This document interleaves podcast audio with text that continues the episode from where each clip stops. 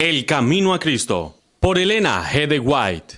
Capítulo número 9. El gozo de la colaboración. Dios es la fuente de la vida, luz y gozo para el universo. Como los rayos de la luz del sol, como las corrientes de las aguas que brotan de un manantial vivo, las bendiciones descienden de él a todas sus criaturas, y donde quiera que la vida de Dios esté en el corazón de los hombres, inundará a otros de amor y bendición.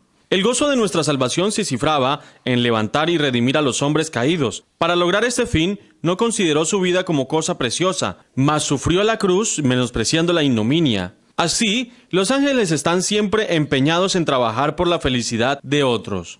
Este es su gozo.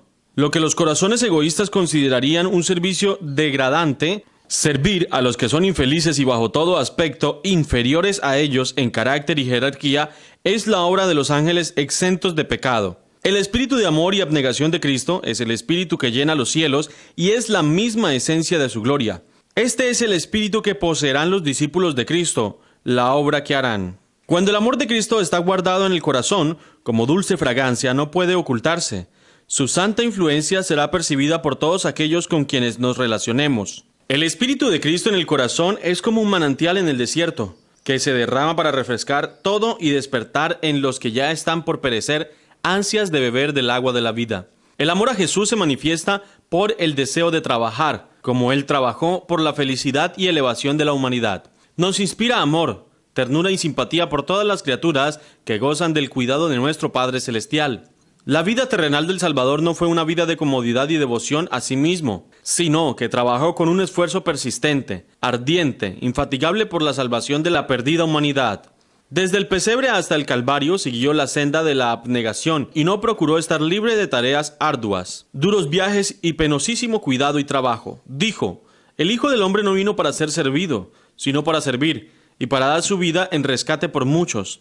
Tal fue el gran objeto de su vida, todo lo demás fue secundario y accesorio. Fue su comida y bebida hacer la voluntad de Dios y acabar su obra. No había amor propio ni egoísmo en su trabajo. Así también los que son participantes de la gracia de Cristo están dispuestos a hacer cualquier sacrificio a fin de que aquellos por los cuales Él murió tengan parte en el don celestial. Harán cuanto puedan para que el mundo sea mejor por su permanencia en Él. Este espíritu es el fruto seguro del alma verdaderamente convertida. Tan pronto como viene uno a Cristo, nace en el corazón un vivo deseo de hacer conocer a otros cuán precioso amigo ha encontrado en Jesús. La verdad salvadora y santificadora no puede permanecer encerrada en el corazón. Si estamos revestidos de la justicia de Cristo y rebosamos de gozo por la presencia de su Espíritu, no podremos guardar silencio. Si hemos probado y visto que el Señor es bueno, tendremos algo que decir a otros. Como Felipe cuando encontró al Salvador, invitaremos a otros a ir a Él.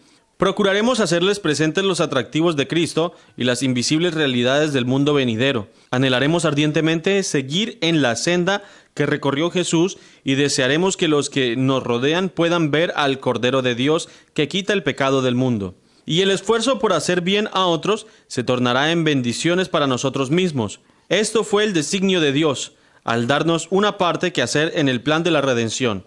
Él ha concedido a los hombres el privilegio de ser hechos participantes de la naturaleza divina y de difundir a su vez bendiciones para sus hermanos. Este es el honor más alto y el gozo más grande que Dios pueda conferir a los hombres. Los que así participan en trabajos de amor se acercan más a su Creador. Dios podría haber encomendado el mensaje del Evangelio y toda la obra del ministerio de amor a los ángeles del cielo. Podría haber empleado otros medios para llevar a cabo su obra, pero en su amor infinito quiso hacernos colaboradores con Él, con Cristo y con los ángeles para que participásemos de la bendición del gozo y de la elevación espiritual que resulta de este abnegado ministerio.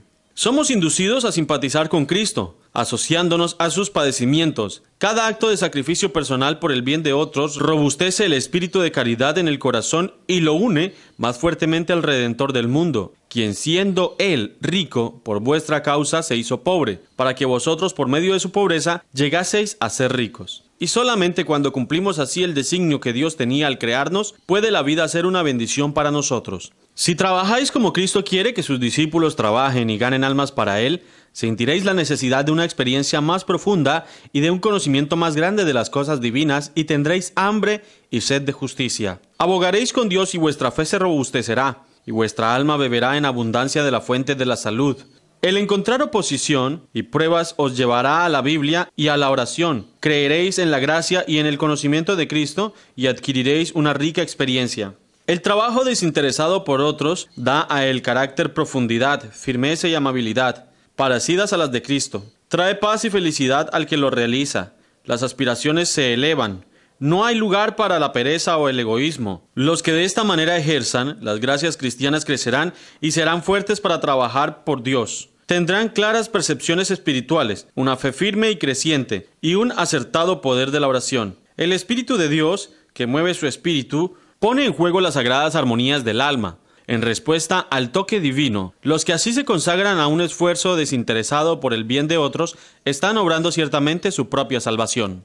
El único modo de creer en la gracia es haciendo desinteresadamente la obra que Cristo ha puesto en nuestras manos. Comprometernos en la medida de nuestra capacidad a ayudar y beneficiar a los que necesitan la ayuda que podemos darles. La fuerza se desarrolla con el ejercicio, la actividad es la misma condición de la vida. Los que se esfuerzan en mantener una vida cristiana, aceptando pasivamente las bendiciones que vienen por la gracia, sin hacer nada por Cristo, procuran simplemente vivir comiendo sin trabajar. Pero el resultado de esto, tanto en el mundo espiritual como en el temporal, es siempre la degradación y decadencia. El hombre que rehúsa ejercitar sus miembros pronto perderá todo el poder de usarlos. También el cristiano que no ejercía las facultades que Dios le ha dado, no solamente dejará de crecer en Cristo, sino que perderá la fuerza que tenía. La iglesia de Cristo es el agente elegido por Dios para la salvación de los hombres. Su misión es extender el Evangelio por todo el mundo, y la obligación recae sobre todos los cristianos. Cada uno de nosotros, hasta donde lo permitían sus talentos y oportunidades, tiene que cumplir con la comisión del Salvador. El amor de Cristo que nos ha sido revelado nos hace deudores a cuantos no le conocen. Dios nos dio la luz no solo para nosotros, sino para que la derramemos sobre ellos.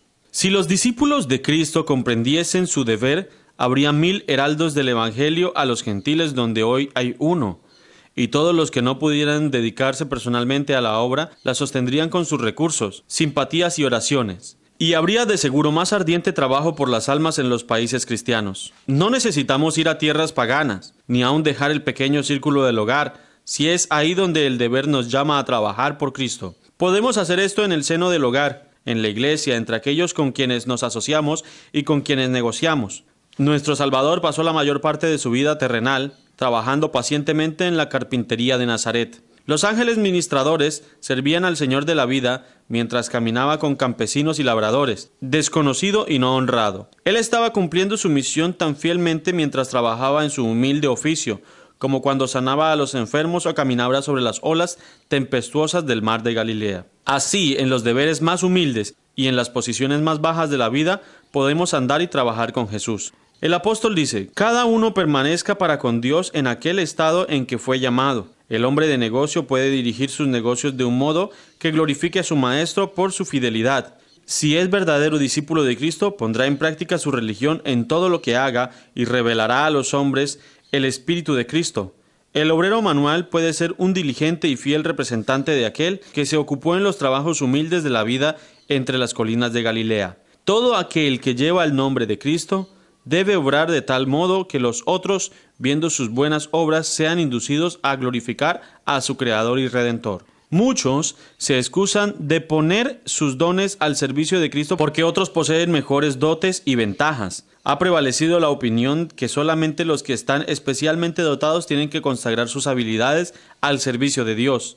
Muchos han llegado a las conclusiones de que el talento se da solo a cierta clase favorecida excluyendo a otros que, por supuesto, no son llamados a participar de las faenas ni de las galardones, mas no lo indica así la parábola. Cuando el Señor de la casa llamó a sus siervos, dio a cada uno su trabajo. Con espíritu amoroso podemos ejecutar los deberes más humildes de la vida, como para el Señor. Así tenemos el amor de Dios en nuestro corazón, se manifestará en nuestra vida. El suave olor de Cristo nos rodeará y nuestra influencia elevará y beneficiará a otros. No debéis esperar mejores oportunidades o habilidades extraordinarias para empezar a trabajar por Dios. No necesitáis preocuparos en lo más mínimo de lo que el mundo dirá de vosotros, si vuestra vida diaria es un testimonio de la pureza y sinceridad de vuestra fe, y los demás están convencidos de vuestros deseos de hacerles bien, vuestros esfuerzos no serán enteramente perdidos. Los más humildes y más pobres de los discípulos de Jesús pueden ser una bendición para otros. Pueden no echar de ver que están haciendo algún bien especial, pero por su influencia inconsciente pueden derramar bendiciones abundantes para que se extiendan y profundicen, y cuyos benditos resultados no se conocen hasta el día de la recompensa final. Ellos no sienten ni saben que están haciendo alguna cosa grande. No necesitan cargarse de ansiedad por el éxito. Tienen solamente que seguir adelante con tranquilidad, haciendo fielmente la obra que la providencia de Dios indique, y su vida no será inútil. Sus propias almas crecerán cada vez más a la semejanza de Cristo. Son colaboradores de Dios en esta vida y así se están preparando para la obra más elevada y el gozo sin sombra de la vida venidera. El Camino a Cristo, por Elena G. de White. Capítulo número 9. El gozo de la colaboración.